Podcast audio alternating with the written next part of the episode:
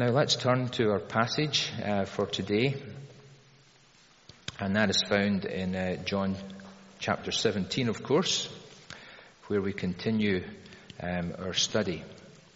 Now, just by way of introduction, uh, let me say that the verses that we're going to be looking at um, this morning, uh, that's verses 6 through to 12, uh, they, they, they, form the second part uh, of the prayer. In fact, um, the second part of the prayer really goes down to verse 19. So what we're looking at today in the second part of the prayer is the fact that uh, Jesus is going to pray for the men who are there at the time. His disciples who are before him, they're present in the upper room, they are listening to what he has to say. He's praying for them. And then from verse 20 down, he looks to the future and he, he's now going to pray for those who will yet believe in me, which of course includes many of us uh, this morning.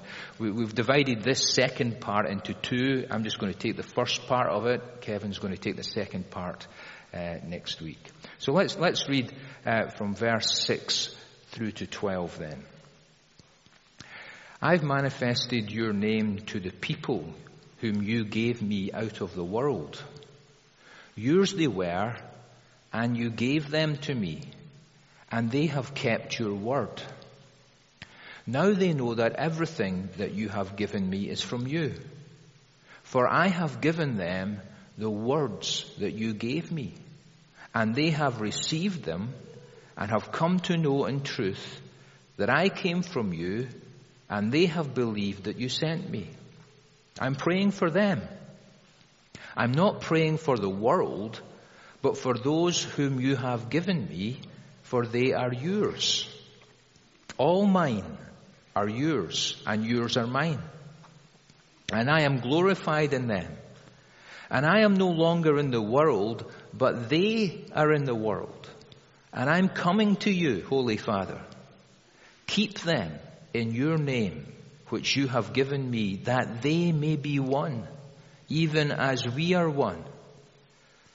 While I was with them, I kept them in your name, which you have given me. I have guarded them and not one of them has been lost except the son of destruction, that the scripture might be fulfilled. Amen. This, this is actually the most extensive, the longest of all the prayers of Jesus that are recorded uh, in the scriptures. It's, uh, it's more extensive than what is known as the Lord's Prayer, the model prayer he taught the disciples on the Sermon on the Mount. In fact, I guess this is really the Lord's Prayer here. Some people have even referred to it as the, the high priestly prayer uh, of the Lord Jesus. Some of the prayers recorded are, are very short. In the Garden of Gethsemane, let this cup pass from me, said with intensity, increasing intensity, and repeated three times. Or from the cross, Father, forgive them. They don't know what they're doing. We do know, as we read earlier, something about the tone and the emotion of the prayers of Christ. The passage in Hebrews 5 doesn't just refer to Gethsemane. It's the days of his flesh. His, his prayers were all characterized by strong crying and tears unto the one who was able to, to save him. And this is a massive challenge, I think, to all of us when we think about Christ praying, and in particular what he's going to pray for here. It comes to us as a challenge as far as prayer as being a, a part of our own lives. Um, it's something that we always re- need reminded about the importance of, of meeting God in prayer and of bringing people and circumstances towards Him in prayer at a personal level, but just how important that is as far as the church gathered collectively together in prayer. Difficult times, difficult to do that, of course, just now. But just again to make the point that in the early church, that was one of the things that characterized them. They, they continued steadfastly in the, in the prayers. And uh, a mark of a church that's living and vital is a church that prays together. The mark of a church that is declining and a church that may well die is when there is no emphasis put on the importance of prayer together. And so let me remind you that on the first Wednesday of every month at half past seven, there are only limited places for this, of course, but we, we have set up again our church prayer meeting. And let's make a commitment in our heart, you know, to be part of both communal as well as personal prayer. It's such an easy thing for all of us to slip down uh, on. Now, there are two main points I have for us this morning uh, that come from this passage as we look at Christ's prayer for his disciples. First of all, we're going to look at the reasons uh, for his prayer, and then we're going to look at the requests themselves. So let, us look at the reasons that are given here. Uh, there, are two, there, there are two of them. Uh, verse number uh, six, I have manifested your name to the people you gave me out of the world. So he's praying for them because they are his people. They, they have been a gift from the Father to Christ. You gave me these people out of the world. They, they are his sheep. They belong to him. They are his precious group who have a unique place in his heart and are dear to him, and that is why he prays for them. And they're dear to him, and he has manifested God's name to them. Now, of course, um, he had taught them about God. Um, he had shown them about God. He described God's character to them. But, but this word manifest means much more than just teaching or describing. The way that he had manifested God to them was he was the embodiment of that message. It, it wasn't the same, for instance, as Moses, you know, going to go down to Egypt. And he's, he's taught to, to, to tell them who God is. Say, I am has sent you. And of course he goes down and he, de- he describes that and he preaches that and he tells them about God's holiness and he tells them about God's concern that he would come down and deliver them. But that's quite a different thing from being the actual manifestation and the embodiment of that very message. And that is what the Lord Jesus is meaning. I have manifested, I've shown that, I've revealed that. It's like John chapter 1. I mean, nobody has seen God at any time, but the only begotten who is in the bosom of the Father, he hath declared him. He hath revealed him. He has told him out. It's like Hebrews chapter 1 when it talks about the Son being the radiance, the brightness of God's glory, the exact image of God's person. And so when the sunlight comes down and hits our face, it is the same essence uh, and the same quality as that bright ball up in the sky.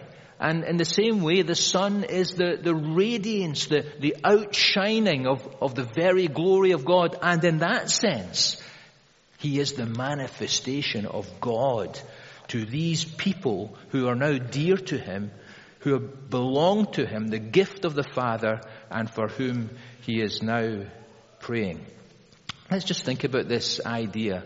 You gave me them out of the world.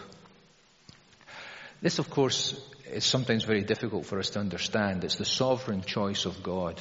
And there are many passages in scripture that talk about this. You might want to turn to John chapter 6, for instance.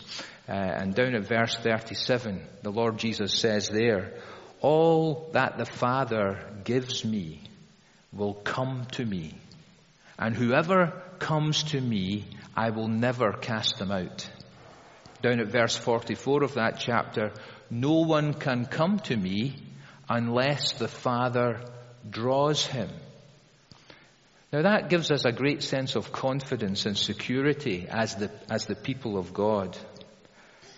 Just imagine, as this passage is telling us, that if we are a believer, that we are a gift from God to the Lord Jesus Christ, from the Father to the Son. This is the great mystery of, of the purposes of God. And that really te- tells us this, that belief in God is not down to intellect. It's not down to my understanding, but it's down to God in His mercy and in His sovereignty working in my heart and life and opening my eyes to see my need and also to see the greatness of the Lord Jesus Christ. It's, it's God's work and it's not mine. I was um, in India last year and um, I was um, introduced to an old man uh, who had been an, evangel- an evangelist and uh, he told me something about not only his own conversion but uh, about his mother's uh, conversion. Uh, she had uh, lived away up in one of these rural villages. Uh, she had been extremely poor. Um, she was a Hindu and she worshipped idols and was tied up with lots of superstitions. And she was unable to, to look after him properly as a baby.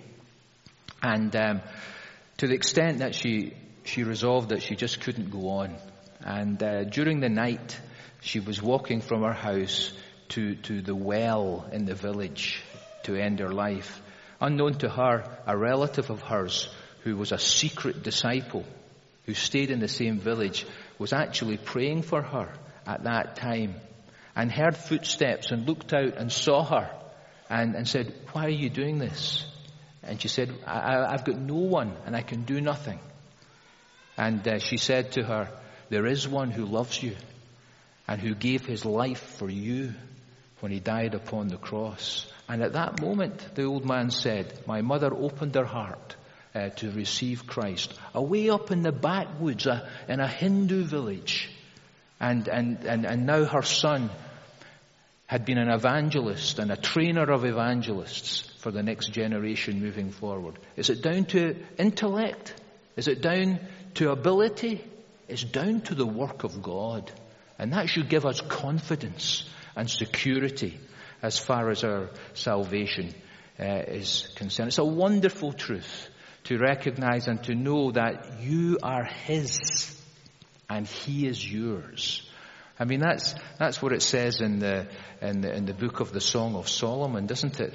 As the bride in that great marriage narrative, um, she says about her beloved, you know, I, I am my beloved's and, and He is mine. This wonderful sense of togetherness and love. And, and that is exactly the situation as far as the child of God and their Savior is concerned. We're His. We belong to Him. And He is ours. What is it the old hymn says? You know, now I belong to Jesus. Jesus belongs to me. Not for the years of time alone, but for eternity. But in case you, you mistakenly feel that this whole idea of God's sovereignty, the gift of the Father to the Son, is all a bit kind of fatalistic, he also talks here about, about their response, how they responded to Christ. And both of these things, of course, have to go hand in hand, although it, we can't really put that together very easily in our own minds. But, you know, it's not a million miles away from some of the kind of scientific discussions that are held today. You know, people talk about health issues and they will say, well, it's really all down to, you know, the environment that you live in. You know, what you do, what you put into your body. You know, if you smoke, if you drink too much, if you do this and that, you know, that's going to have an impact on your health. Whereas other people are going to come from another angle and say, well, no, actually, it's, uh, it's all down to the genetics. You know, if it's, if it's there in your genes, doesn't matter about the environment, it's going to happen anyway. And, and people will argue, and maybe it's a bit of both, and it's very difficult to tie both things together. That's just a bit of an example. But what Scripture does clearly state is there is such a thing as the purposes of God, the sovereign purposes of God, but at the same time, individuals are held responsible about how they respond and how they react. God will hold us responsible for that kind of response. And that is what we have here. Look at how they responded. Look down at verse number six, where it says, They have kept your word. Look at what it says again in verse number seven. They know that everything that you have given me is from you. And look down again at verse number eight. For they have received them and have come to know in truth that I came from you and they have believed that you sent me. That's the response. And it's good for us, you know, if we have made that kind of response in the past, just to reaffirm all of these things, to say, you know, I, I keep that, I obey that. You know, that's what Paul said to Timothy. Oh, Timothy, keep that which has been entrusted to you. Guard it, protect it, embrace it, hold it fast. I believe this. I receive Christ. And perhaps if there's somebody here who has never done that, that this is the response that we need to be challenged with uh, today. Uh, by the way, I just want to point out um, what I found to be quite an interesting little point of detail. Um, did you notice there in verse number 8? The Lord Jesus said, I have given them the words that you gave me, plural. Alright? And you contrast that with verse 14. I have given them your word, singular. Now, I'll tell you what I think that, that refers to. And, I, will and I'll tell you uh, by getting you to read with me uh, a passage in Isaiah chapter 50. You'd like to turn to Isaiah chapter 50 uh, and verse number 4. This is, this is a messianic verse. Although Isaiah writes it, it's all about our Lord Jesus Christ. The Lord God has given me the tongue of those who are taught, that I may know how to sustain with a word him who is weary. Morning by morning he awakens. He awakens my ear to hear as those who are taught. The Lord has opened my ear and I was not rebellious and so forth. Now, what this is saying is this. This, this refers to what frequently was uh, the practice of Christ. You remember often in the Gospels it says that very early in the morning he went to the hillside where he was found in prayer. And this is what was happening, if you like. Morning by morning, God woke his ear, if you like. And, and God poured into his ear his message. And as the day unfolded after that, what he himself had learned, those were the very words that he imparted to his disciples and taught to the people, so that he might sustain those who were weary with a word, a word in season to those who were weary. The very words, plural, he had given to them that God had given to him. That's a, a tremendous point, you know, that we can take to heart as well. We have the very words of God that come to us. That's the first reason. They're mine. You gave them to me. The second reason that he is praying here it's just it's saying the same thing but in a negative way and uh, you see that down in verse 9 i'm praying for them I'm not praying for the world, but for those who you've given me, for they are yours. And so the point that he's making is this. I'm praying for them because they're distinct and they're separate and they're different from the world in general. I'm, I'm identifying these people, not the world. And of course, when he talks about the world, he's talking about the whole attitude and outlook and viewpoint of, of the world in general that is really contrary to the way that God looks upon things and God says things. He said, I'm not praying for that. I'm praying for them because they're different. Now, they should have been different. and, uh, and we should be different. You know, it says further down the passage, doesn't it? Uh, it says, they are not of the world, verse 16. And, and we shouldn't ourselves be of the world. We also should be identifiably different, recognizably Christ's, separate and distinct. Now, that's not to be in some sort of weird way because we talk different or dress different or whatever, but to be different because we show the character of Christ and we live according to the gospel of Christ. And we, we're not to be the same as everybody else. Our viewpoint, our standards, our attitudes, the way we look at things is all to be governed by the teachings of Christ and the Bible. And that is to make us different and distinctive. And of course, the great concern is that very often the lines are blurred. And people looking at us at times might say, well, what is the difference? I don't see any difference. They're just living the same as everybody else does. And the Lord says, well, no, they're different and that's why I'm praying for them, because they are mine. And, and, and the point, of course, that he's making is, you know, I am coming to you. But they are being left behind in this world. And, and they're being left in a very precarious situation, in enemy territory, uh, behind enemy lines. And, and, and they're in real need.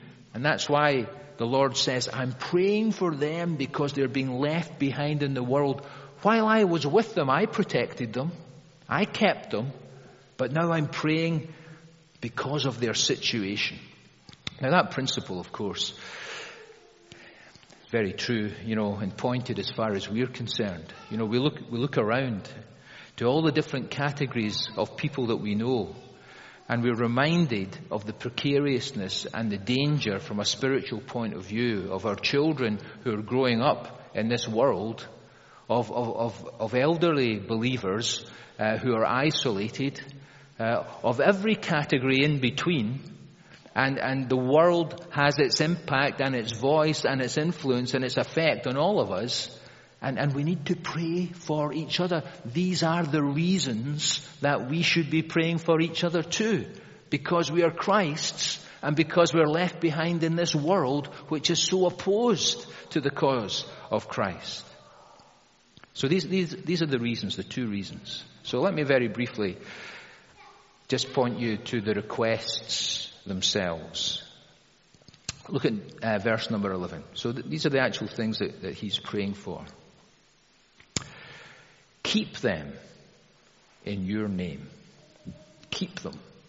That's his prayer. That's his request. Keep them. That means guard them, protect them, don't let them be lost.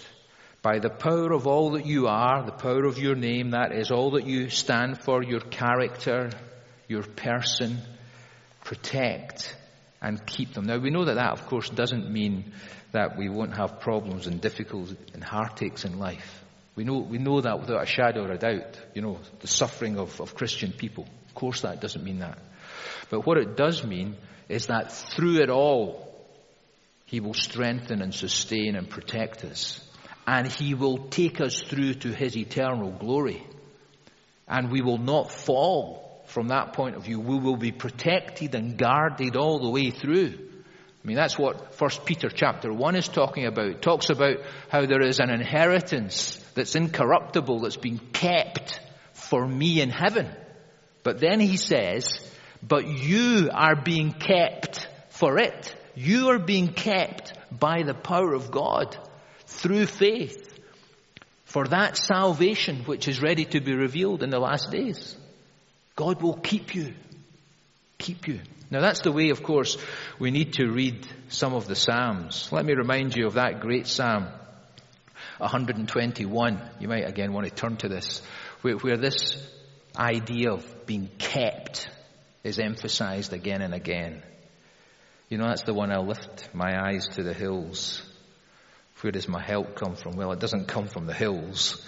My help comes from the Lord who made heaven and earth. He'll not let your foot be moved. He who keeps you will not slumber. God's not going to go to, to sleep on the job. He who keeps Israel will neither slumber nor sleep. The Lord is your keeper. The Lord is your shade on your right hand. The sun will not strike you by day nor the moon by night. The Lord will keep you from all evil. He will keep your life. The Lord will keep your going out and your coming in from this time forth and forevermore. Remember that, brother and sister. The Lord is your keeper. Christ prays that they might be kept, that we might be kept in this world that is so hostile uh, to him. Second request. Again, uh, look down at verse uh, number 11.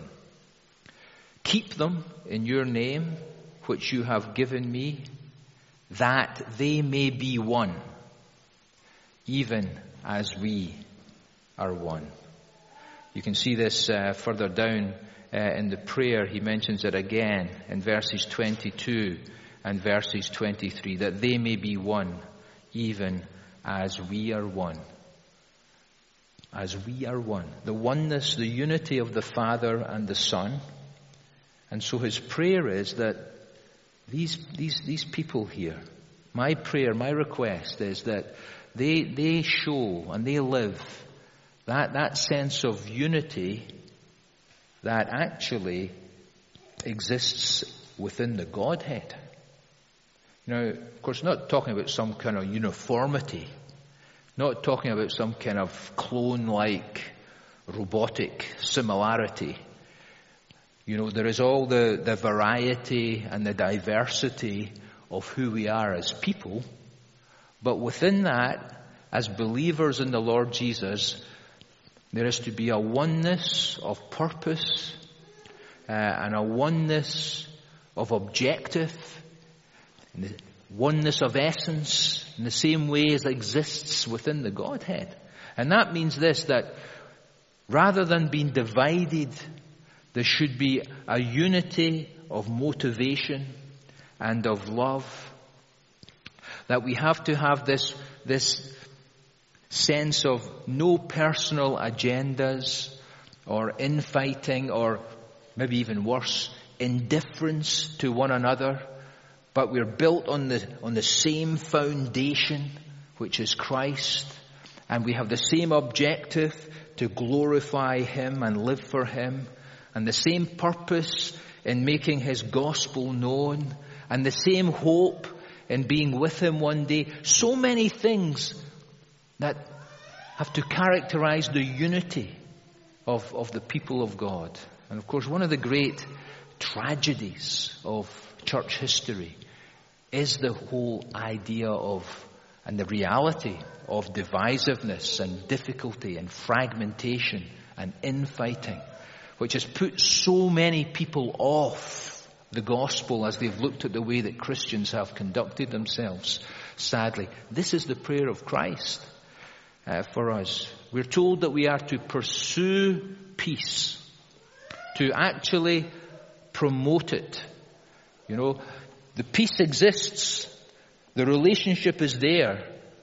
We are to maintain that in the bond of love. And so, that's why Christ prays as he does. And this is what he does pray for. He prays that they might be kept. And he prays for unity. What, what great principles, concepts for us to be reminded about that, that is so dear to the heart of Christ that he would, he would pray that on behalf of his disciples. Now shall we pray? Lord, it's, it's a humbling thing for us to, to realize that uh, Christ prays for us and still does in heaven as our great high priest. And we've been given some insight today in why he prayed and for what he prayed. And Lord, we ask that, that we might take that to heart because we know it's important to Him. We pray that all of us might go here today with a sense of knowing that He prays that we will be kept and that we might be united in our love as the people of God together. And so, Lord, we, we commit ourselves to you. Um, we ask that we might go from here with a sense of your presence and love the sense of hearing your word, of taking it to heart, and to following it into this week. We give to your thanks today through our Lord Jesus Christ. Amen.